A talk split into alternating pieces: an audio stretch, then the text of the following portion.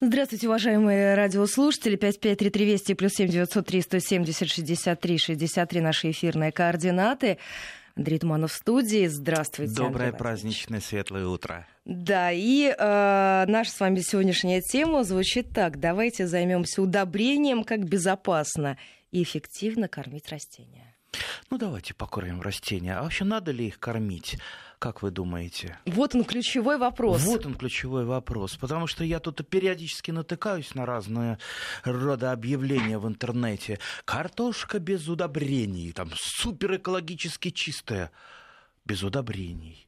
Или человека вот надо кормить или нет? Вернее, надо ему потреблять пищу? Не, конечно, знаю, что слышал, что есть такие солнцееды, которые ничего не едят, только солнцем питаются. Но это скорее э, какое-то мошенничество, э, либо шутка. А, в общем-то, человеку надо есть, да? Собачку надо кормить, кошечку тоже кормить надо. Ну, если они, конечно, сами не покормятся, где-то там мышку не поймают. Машину и то надо кормить. Заправлять-то ее надо. Вот не будет машина ездить, если ее не заправлять. Даже дорогим бензином. Все равно заправлять приходится. Так что и с растениями то же самое. К сожалению, те почвы, которые мы имеем в своем арсенале, и э, если мы на этих почвах выращиваем культурные растения, вот не просто лес или там полюшка, поле растет дикое, а именно культурные растения, то без удобрений нам вот, вот как ни крути, ну не обойтись. Тогда мы будем, э, если не, не будем удобрять, ну будет у нас все по такому минимуму. Да такое маленькое, да такое невкусненькое. Э, да, кстати, еще э, насчет вот страшилок по поводу нитратов, знаменитых, каждые примерно два года поднимается шумиха страшнейшая. Журналист, э, вообще иногда мне кажется, что некоторые журналисты вот просто враги э, наших людей, которые вот начинают пугать, запугивать. Вот, если вот послушать журналистов, посмотреть некоторые телеканалы, вообще ничего есть нельзя. Все отравлено, абсолютно все отравлено. Там удобрениями, пестицидами, э, всякими стимуляторами. Слушайте, так жить нельзя, если так вот пугаться. Итак, возвращаемся опять к удобрениям. То есть мы все-таки давайте придем к нормальному, вразумительному такому ответу, что удобрять все равно надо. То есть без этого мы не сможем вырастить нормальный урожай. Какие в арсенале мы имеем удобрения? Два основных типа. Это минеральные удобрения и это органические удобрения. Сейчас я спрошу, какие вы предпочитаете? И сразу все скажут, конечно, конечно, органику. Прекрасно, прекрасно. Я тоже за органику, я тоже за естественные процессы. Но давайте вот сначала поговорим об органических, а потом перейдем тихо и плавно к минеральным. Вообще почва, надо сказать, я это вот не устаю повторять, это тоже живой организм. Это фактически, ну, ну вот как... как растение, как человек. И э, органика это как раз кормится именно почва, прежде всего почва. Вот представьте, э, если мы посмотрим э, там, под, под микроскопом э, на комочек почвы, мы увидим, что это громадный-громадный зоопарк, с который состоит э, даже больше, чем зоопарк, потому что в зоопарке только животные, а там и грибы, и какие-то маленькие растения, корешочки. Чего-то там только нет. Чего там только нет. И бактерии, не говоря уже про червячков, паучков, жучков и так далее. И весь этот зоопарк, суперзоопарк требует еды. Если там не будет еды, значит, не будет почвы. Будет мертвый субстрат, да? На мертвом субстрате будет что-то расти? Вот откуда берутся те самые питательные вещества, которыми, которые всасывают растения, потребляют, да? А мы сейчас раскроем страшную тайну. Это азот, фосфор, калий потребляется из почвы, плюс микроэлементы. Вот, вот.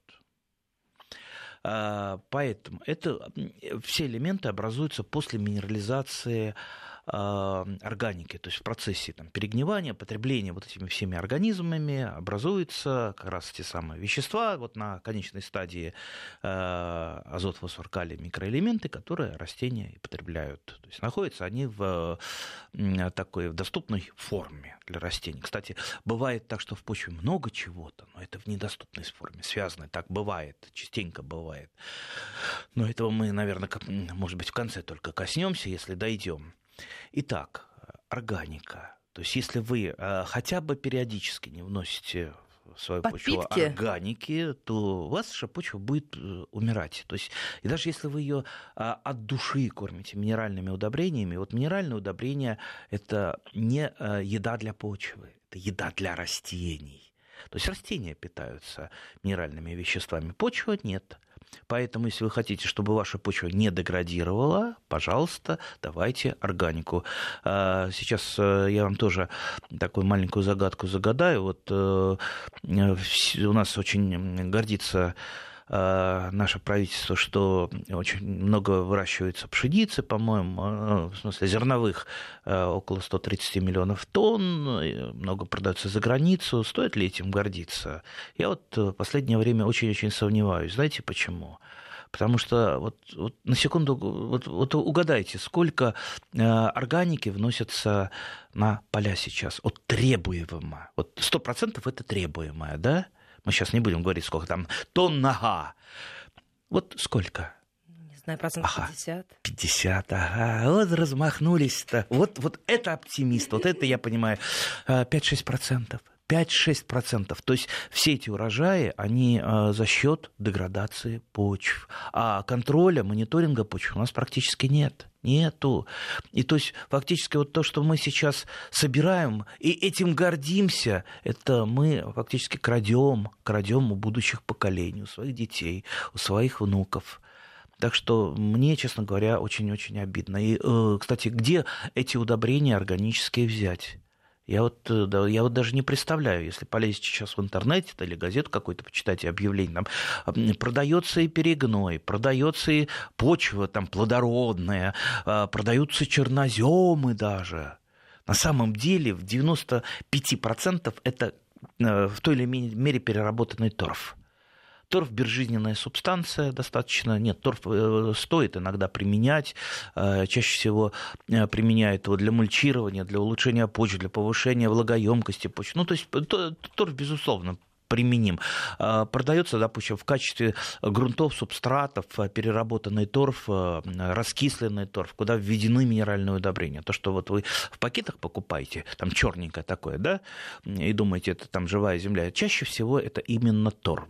Торф. Редко, редко продается так называемый там, либо биогумус, либо вермикомпост. Это то, что переработали либо бактерии, либо черви из органики. Из органики. То есть вот нужна для этого органика. Коровок сейчас мало, молока почему-то много. Э, да. Э, говорят, его из порошка много делают молока, которое завозят к нам из других стран. А, потому что навоза-то фактически нет. Навоз как... как коричневое золото сейчас считается. Идите вот где-то его найдите. Я, например, в Павлопосадском районе не могу найти у себя навоза. Хотя бы чуть-чуть. Мне года два назад конского навоза в подарок. Навоз – лучший подарок. А привезли несколько мешков. Так я так радовался. Ну, просто вот счастье такое. Так что, если у кого есть лишний навоз, вы мне только свистните. Да.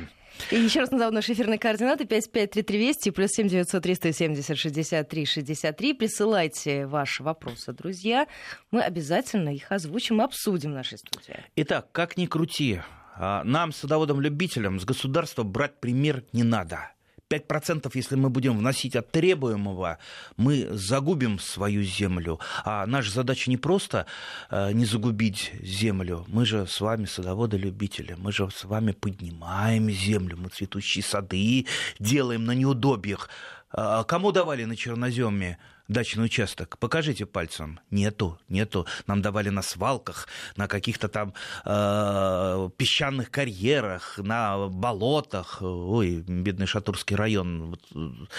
Торф, ужас, что туда приходится просто насыпные грядки делать. Так что нам с вами надо поднимать землю, а не просто не давать ей деградировать. Поэтому компостные кучи, еще раз компостные кучи, органику собираем, все, что есть, все, что можно набрать, скрести, нагрести, из города привезти. Я, например, вот, вот много раз рассказывал, некоторые смеются, всю органику, которая образуется в городе, вот у меня сейчас вот в машине стоит большой-большой пакет, там набито все, и, и, и чай, и кофе спитые, и картофельные очистки, и капустные листья, и все, что, все, что может перегнить. Видите, сколько я, вот целая сумка, считайте, я минус сумку на свалку выкинул, и там бы это все пропало бы на свалке, перемешалось с пластиком, со стеклом бы. Нет, не пропадет, это вернется обратно в землю, накормит землю. Если бы так делали большинство, ну, хотя бы нас, садоводов, пусть хотя бы с нас начнется возрождение наших земель. Хватит деградации, надоела деградация. А, так что сумочка стоит заветная, компостные кучи, у меня и компостные кучки есть, у меня есть и старые ржавые дырявые бочки, которые ни для чего не пойдут. Но компост в них созревает хороший. Для созревания компоста что надо? А, органика, влага и воздух, ну, кислород. То есть все это должно быть аэрируемо, увлажнено, и не обязательно дожидаться, пока там, за полтора года компост там, перегниет в такую рыхлую субстанцию э, темную. Я вообще в таком в полуперегнившем состоянии вношу в почву компост. Это, кстати, оживляет почву, то есть там процесс вот... вот жизнедеятельности всевозможных бактерий, червячков и прочих, он усиливается. Чем, а чем больше их, наших почвенных друзей, тем живее земля и для нас лучше. Так что это все есть. И это вот избежать никак. Нигде вы не купите никогда. А если вы чернозем купите где-то, и так кажется вдруг настоящий чернозем, все, считайте, два года условно вы заработали, потому что это есть э, разграбление почв, это есть, безусловно, преступление. А тому, кто этим занимается, вот свистните, если увидите таких людей, которые настоящий чернозем приводят, то, там они ограбили, сюда привезли, э, здесь высыпали, и здесь этот чернозем фактически умрет, он превратится в пыль, он рассыпется. Потому что он должен жить у себя на том месте, где родился. То есть чернозем он тоже живой. Поэтому не перемещайте землю, не таскайте к себе всякую гадость. Я имею в виду сейчас, например, так называемые осадки с полей орошения, скажу так. Вот. Ну, то, что вот из канализации перерабатывается, очень питательная, кстати, штука для растений, но там содержится столько всякой дряни в виде тяжелых металлов и прочего, прочего, прочего, то лучше не рисковать, а подсунуть вам могут все что угодно.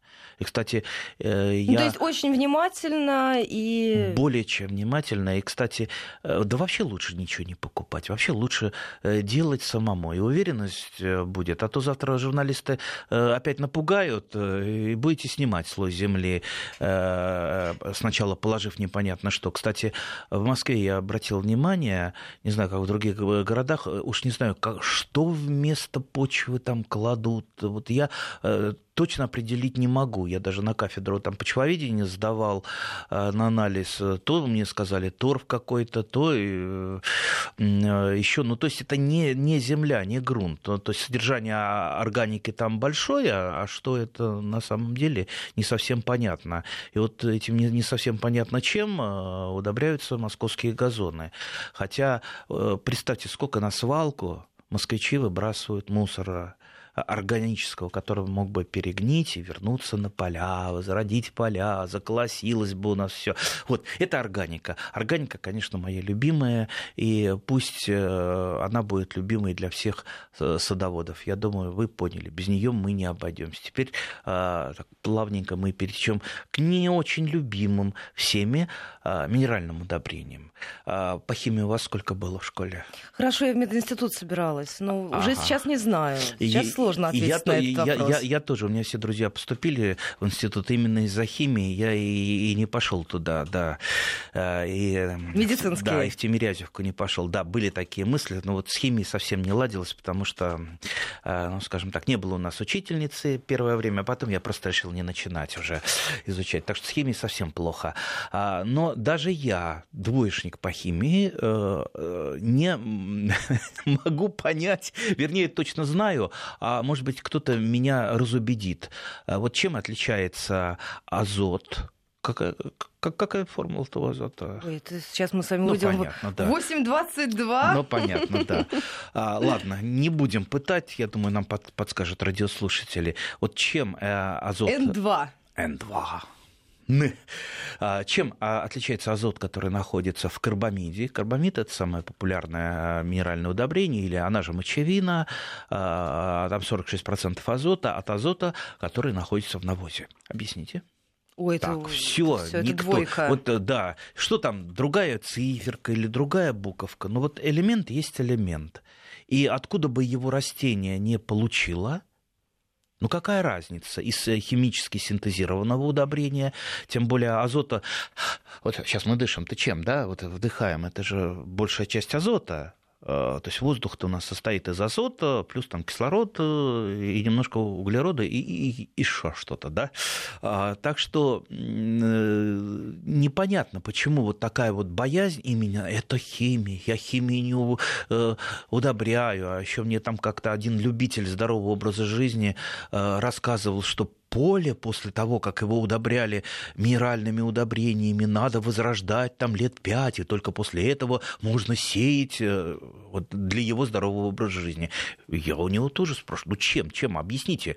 Не может говорить, не может объяснить, но зато э, делает правильные такие добрые глаза. Но вы же понимаете, это же химия. Ну, слушайте, куда ни плюнь, везде химия. Да. Так что бояться этого, безусловно, не надо, если вы вот, вот разумно подумаете. Я не призываю немедленно там бросать органику. Все в комплексе. Понимаете, вот для меня та же мочевина, карбамид – это скорая помощь. Безусловно, когда нужно срочно накормить растения, допустим, тем же, тем же азотом. Вот как пишут периодически на рынках там помидоры без нитратов. Ну, не бывает. Азот – это, скажем так, основной строительный материал. Я сейчас там максимально все управляю, упрощаю, да. Но основной строительный материал, и никуда от него не денешься. Плохо, когда переизбыток азотов, те же нитратов, да? Но чаще всего даже превышение нитратов в овощах, фруктах, оно происходит даже не столько от повышенного содержания азота в почве, сколько от неправильной агротехники. Если вы посадите, допустим, ту же свеклу в тени, оно накопит нитратов, там, мама, не горюй, даже если э, вы там не, не удобрите э, тем же карбамидом э, свою свёклку. Кстати, свёкла – это чемпион по накоплению нитратов, но это не значит, что э, вы отравитесь свёклой. Даже вот когда у нее норма, нитратов, это все равно больше там в, в, намного, чем, в, допустим, в салате. Для салата это считается там чуть ли не смертельно, ой, превышение пэ дэ ка, а для свеклы это нормально. Поэтому вот эти хождения с нитратометром, знаете, некоторые тоже люди увлекаются, ходят... Увлекаются, знаю, видела, да, неоднократно. Но они же не знают... для каких овощей сколько есть норма. Чаще всего не знают. И то, что э, там в кожице одно содержание нитратов, э, там глубже другое. Вообще хотите э, от излишков нитратов быстро избавиться? Ну, это отварите овощи, слейте э, эту воду. Вот вам все нитраты, излишки, опять же, излишки, излишки ушли туда. Так что это азот. И, кстати, вот смотрите, если я удобряю свои растения по весне тем же карбамидом, оно, кстати, очень хорошо растворимое удобрение, а здесь тоже, вот, имея дело с минеральными удобрениями, надо понимать, что там два полюса – труднорастворимые и легкорастворимые. Вот карбамид – одно из самых легкорастворимых удобрений, и азот вообще очень легко перемещается по пласту почвы. То есть вносить платить его впрок не надо, потому что он у вас вымоется дождевой водой. А карбамиды, как любые удобрения нынче, дорог. Зачем засорять почвенные воды? А у вас там колодец, артезианская скважина, и вносить очень много, когда все равно уйдет в нижние слои. Поэтому надо вносить именно дозированно столько, сколько нужно. Сколько нужно, говорить не буду, потому что это написано, на, во-первых, на инструкции, вот такие вот усредненные данные для э, такой средней почвы. Берете пакет, читаете инструкцию, все, все понятно. И удобряете. Но многие лезут почему-то в интернет, в интернете им там э, всякие советы совершенно идиотские дают, э, там запятую перепутали, не ноль целых одна десятая процента, там, допустим, какого-то химиката перепутали, там, запятую, да, представьте, уже в десять раз превышение дозы, а такого, такое очень часто встречается. Так что лучше не из интернета берите, а из инструкции. Сколько чего вносить? Лучше в жидком виде вносить, потому что сразу же начнет действовать, растворяется хорошо, в ведре растворили. Для меня норма, там, горстка карбамида на ведро воды, бросил, разболтал и под корешочек полил туда, где находятся корни. А самые э, всасывающие такие активные корни у растений в разных местах.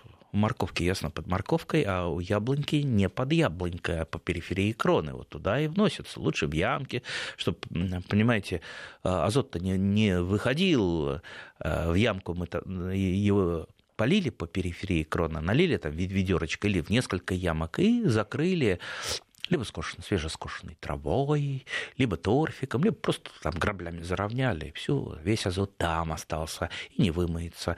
Использован будет растениями. И так вот сколько карбамид стоит? семьдесят-восемьдесят рублей за кило, и все у нас пойдет в дело, а не уйдет непонятно куда. Спрашивают, как часто нужно так удобрять? По мере необходимости. Что значит, как часто? А какая у вас земля? Вот если э, кто-то скажет, э, вот знаете, вот все очень любят конкретные советы. Конкретные. Дайте мне точно, точную цифру. И многие, скажем так, популярные э, а, а, а, любители, любители э, которые э, дают советы там, на радио, на телевидении, они грешат этим. Э, именно идя на поводу наших граждан, которые говорят, что вы там мне лапшу на уши вешаете, там вот инструкции, вы мне скажите, сколько, сколько вешать? Сколько ложить, да, сколько ложить. Вот, ну, почва-то, вот на кафедре почвоведения, в институте почвоведения, когда студенты поступают, они узнают простую истину. Им сразу же эту истину в голову вдалбливают, что когда человек стоит на земле, одной ногой он стоит на одном типе земли, другой на другой, потому что ну, вот земля даже в пределах одного участка, она разная. Разные растения, разные потребности, разная нагрузка на урожай. Поэтому научиться самому определять. Вот так вот по инструкции это э, усредненное у вас внесение. Э, дальше вы смотрите за самим растением, как оно себя ведет. Вот представьте, если э, там, ваше растение явно бледненькие листья, то есть это легко очень определяется, когда не хватает того же азота. Бледненькие листья. Я думаю, сейчас у нас будет новости, перерыв, да, и после продолжим. Новостей мы продолжим. Удачный сезон. Все о загородной жизни. В Москве восемь тридцать четыре. Возвращаемся в программу и продолжаем разговор об удобрениях. пять пять три три двести и плюс семь девятьсот триста семьдесят шестьдесят три шестьдесят три наши эфирные координаты. Знаете, о чем спрашивают чаще всего? О чем? Куриный помет можно использовать в качестве удобрения? Конечно. И как правильно это делать? Конечно, можно. А, только надо понимать, что куриный помет — это очень азотосодержащее удобрение. И, конечно, а, в сухом виде, либо под перекопку, ну, вот нежелательно, потому что ну, можно и корни сжечь а, растений, а, да и вообще перенасытить а, азотом. А, а, а в органических удобрениях, кстати, в том же навозе, вы же не можете определить, сколько азота. Если в карбамиде сорок шесть процентов, то, то вы можете рассчитать, сколько на квадратный метр положить, сколько там под яблоньку положить, вот по потребностям высчитать. Очень просто. То в навозе вы не определите. В свежем навозе э, азота больше, в лежалом меньше. Поэтому вот, э, вот и трудно именно растения подкармливать навозом. Перепревшим навозом почву, да, хорошо подкармливать, опять же, почву, но не, не сами растения. По поводу куриного помета, если, скажем так, ну, скажем, вот не... не без экстремизма, что называется, на ведро воды или на бочку, допустим, вы там пересчитайте на бочку там, три горсточки сухого э, куриного помета, настоите дня два и поливаете под, расти... под растение. Вот э, таким удобрением, в принципе, ну, естественно, смотрите за самим растением. Если у вас явно попёрло, оно э, начинает жировать, то, естественно, азотные подкормки надо прекратить. Э, тут, опять же, вот очень трудно э, давать какие-то, рассказывать про какие-то дозы. Чаще всего садоводы, любители все делают на глаз, потому что ну, вот, вот, вот, трудно рассчитать. Для этого нужно э, накопить опыт. Опыт накапливается только в, э, во время работы. И плюс... Э, Вот посмотрите в интернете, как, допустим, выглядит, выглядят листья того или иного растения, когда оно, у него азотное голодание, калийное голодание или фосфорное голодание. И вы тогда примерно будете знать.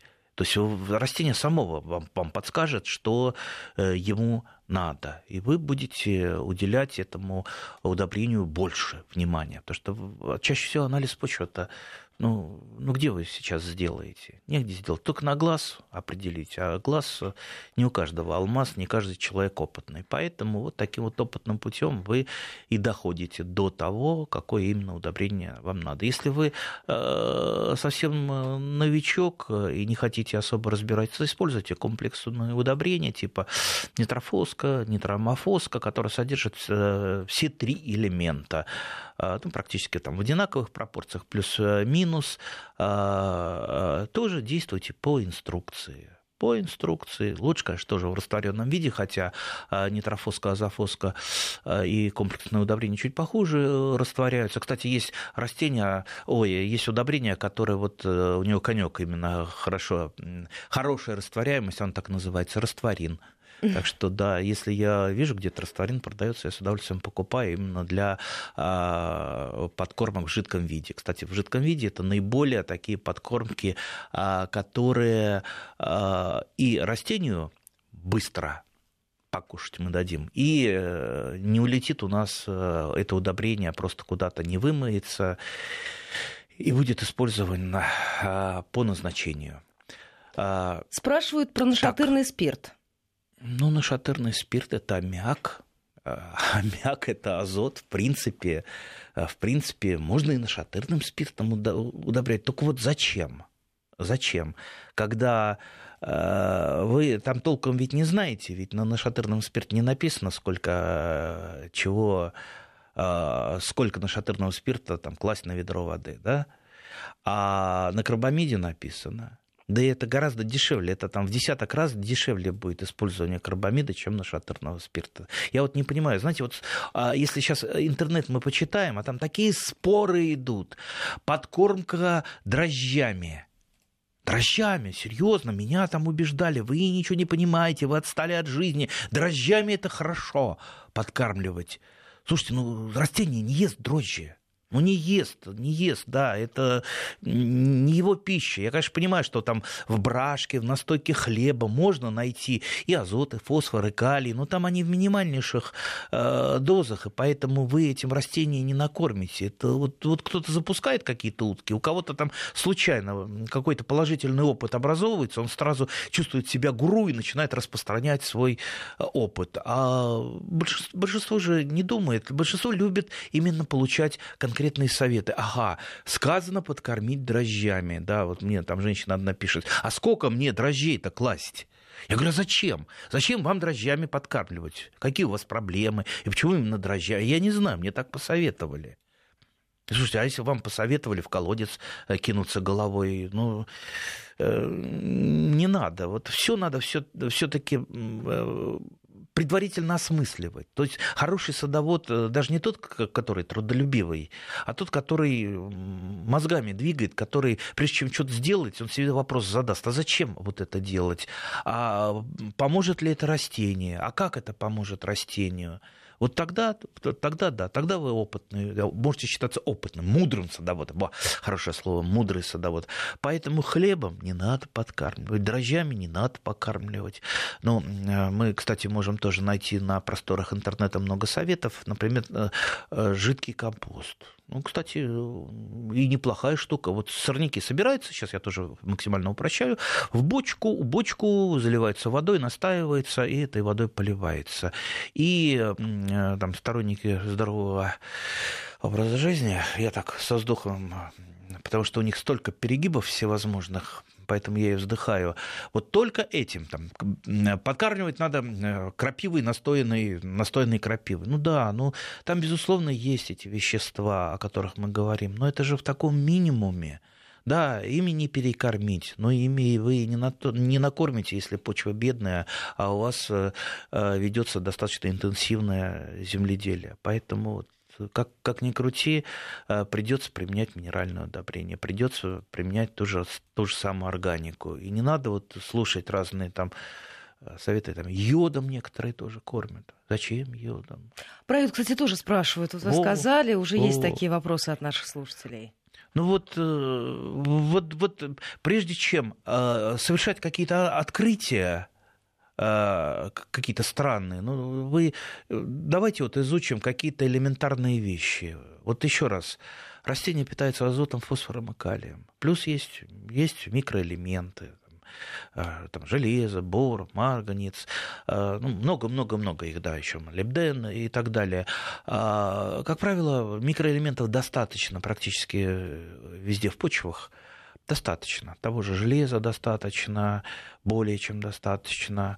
Но бывает так, что некоторые элементы становятся недоступными. Это как вот при выращивании лимонов. Это очень такой классический пример, когда вообще лимоны, они очень подвержены так называемому хлорозу. То есть они не могут, наед... ну, скажем, потому что а так просто наесться железа. Им железа не хватает, а железо нужно для образования хлорофилла. Хлорофилл нормально не образовывается, получается хлороз. То есть это такое бледненькие-бледненькие листья, которые не могут нормально усваивать солнечную энергию. А бывает так, что в почве много, в горшочке железа, но это железо связывается, например, кальцием, который находится в жесткой воде. Водопроводной, или чем вы там свой лимончик поливаете. Поэтому, э, если у вас хлороз, э, то, тогда приходится применять дополнительные э, удобрения, э, комплексные удобрения чаще всего для лимонов применяются, в которых содержится феррум э, железа, либо железо в так называемой хелатной форме, э, которое легко растворяется и усваивается растениями. Гвоздями вы здесь не поможете. Ни ржавыми, ни хорошими, если будете там почву втыкать и сыпать, то есть, э, сыпать, то есть э, растение не сможет это просто взять э, своими корнями. Поэтому, да. Вы знаете, я просто смотрю, нам столько прилетело вопросов уже за это время. У нас буквально минутка до подробной информации о погоде регионального блока. Спраш... Можно коротко тогда на минутку? Ну, коротко, если... Вишня сбрасывает листву уже сейчас. Это уже три года как? Как помочь деревцу? Надо сначала разобраться, почему она сбрасывает. Чаще всего это происходит из-за болезней. Две болезни, которые нам пакостят и портят жизнь в вишневых садах. Это манилиоз. Как правило, это после цветения начинают... усыхать ветви, ну, начинается все с плодоножечек, так вот плодоножечки усыхают, а там такие недоразвитые, либо цветочки, остаются они в цветочках, либо даже маленькие завязи, и дальше пошла веточка усыхать. Вот это вот манилиоз, это грибная, грибная болезнь. И, и либо кокомикоз, это как раз ранний листопад. Кокомикоз, сначала черные точки образуются на листьях яблони, потом она сбрасывает листья.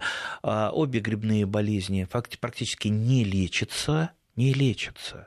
Но если вы будете заниматься профилактикой, то есть делать профилактические ранневесенние опрыскивания, убирать все засохшее, а также пораженные листья, ну и, конечно, сажать новые сорта, тогда вы будете с урожаем. Надо очень прерваться коротко, на, да. на погоду.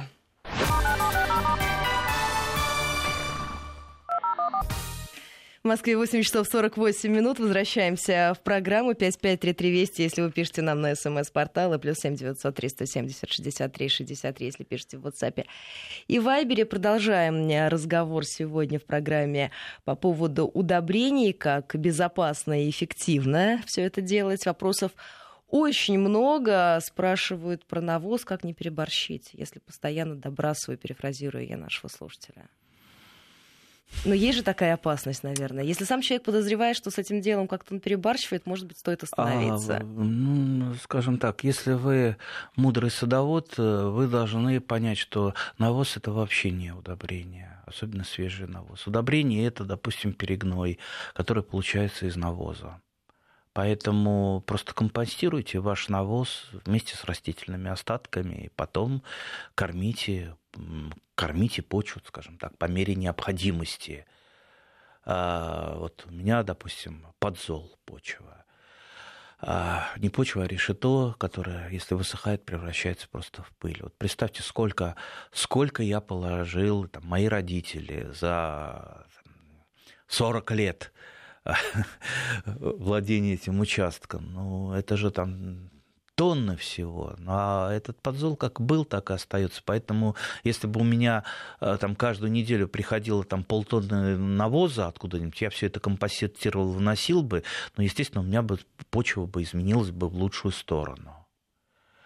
Потому что, ну, а так как этого нет, приходится вот просто растительные остатки компостировать всевозможные и применять минеральные удобрения.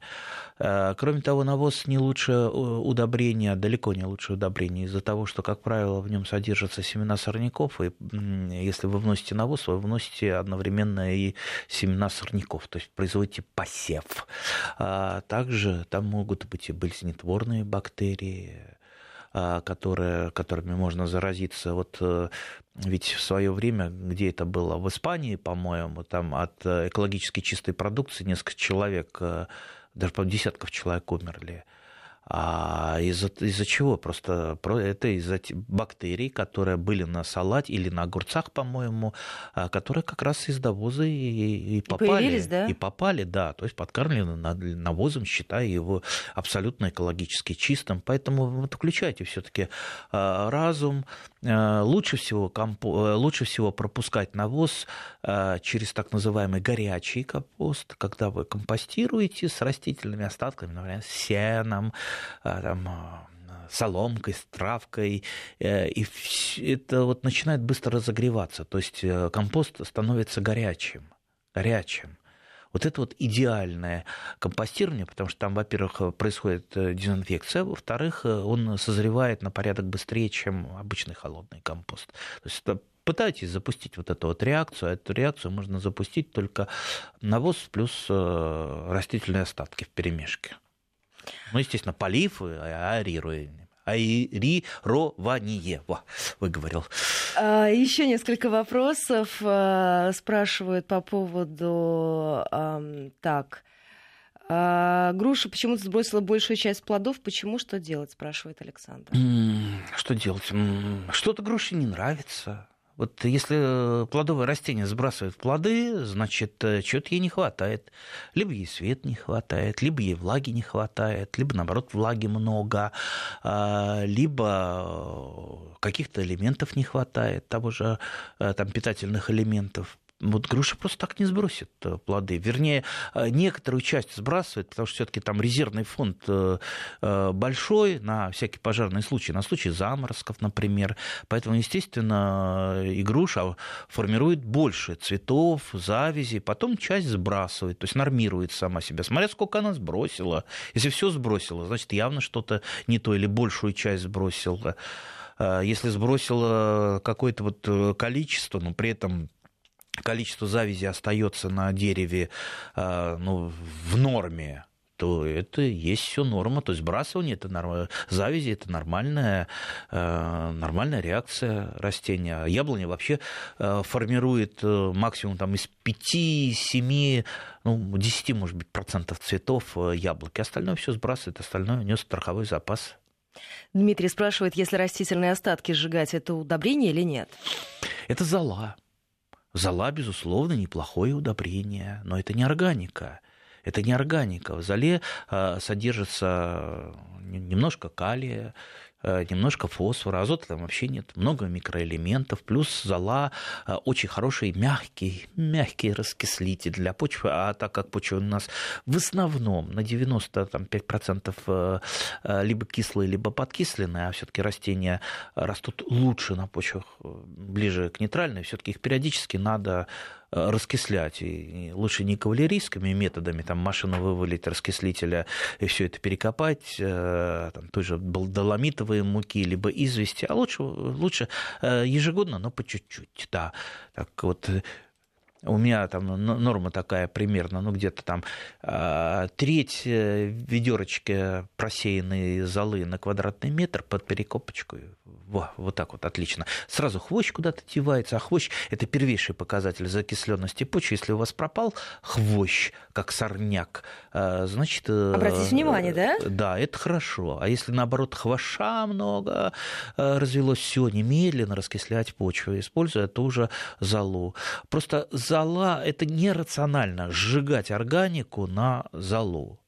У вас что там, если есть печка в домике, ну, хватит просто вот то, что вы нажгете там за зимой, за зиму, да и сейчас нынче летом иногда хочется печку на ночь затопить. Я вот сейчас вот тоже на дачу поеду, у меня полный багажник дров.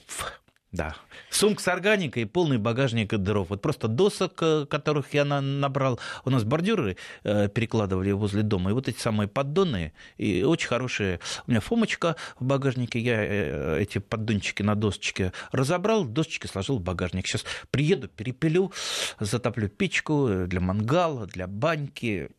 Видите? Оля, кто-то вот будет вот работать сегодня целый день. Даже не это рассказывайте. Не... У нас... Это я работать. Это не работа. Нет, я про себя, что на дачу-то не поедешь. А, во, во, во, во, У нас правильно, буквально правильно. Полторы минутки остается. Любовь Владимировна спрашивает, во-первых, благодарит вас за программу, и спрашивает э, по поводу применения березового дегтя. Эффективно ли это? Для чего? В некоторых статьях рекомендуют применять. Вы Для с этим чего? согласны? Для чего? Нет, ну хорошо, там березовый деготь можно кое-для чего применять. Но опять же, для чего? Давайте вот подумаем. Нет ответа. В принципе, керосин рекомендуют применять. Да, мы уже слышали много таких да. рекомендаций. Тогда давайте еще один вопрос. Понимаете, что... аптечные препараты рекомендуют применять для лечения растений. То есть много всего. Да, там березовый деготь теоретически можно для чего-то применить. Но вот просто зачем? Есть более эффективные методы, более эффективные препараты, чем нам советуют чаще всего в интернете. Поэтому вы еще идите, поищите березового дегтя. А? Ну где вы его найдете? Ну все, тогда не успеем мы на другие вопросы мы, ответить, мы, к сожалению. Кстати, и не договорили очень много про удобрения. Видите, у нас передача, вот опять же хотел извиниться перед радиослушателями, у нас есть некоторые радиослушатели, которые хотят вот четко получить, вот, как, как вот на научной лекции. У нас не научная лекция, у нас просто, у нас просто разговор про сад, разговор про удобрения, такой популярный. Мы не даем, стараемся не давать вот конкретные советы, мы стараемся вас увлечь. И чтобы вы этот сами увлекательный начали, разговор вы можете думать. Переслушать на сайте радиостанции Вести эф эм. Спасибо, Спасибо вам большое. Спасибо, Урожаев.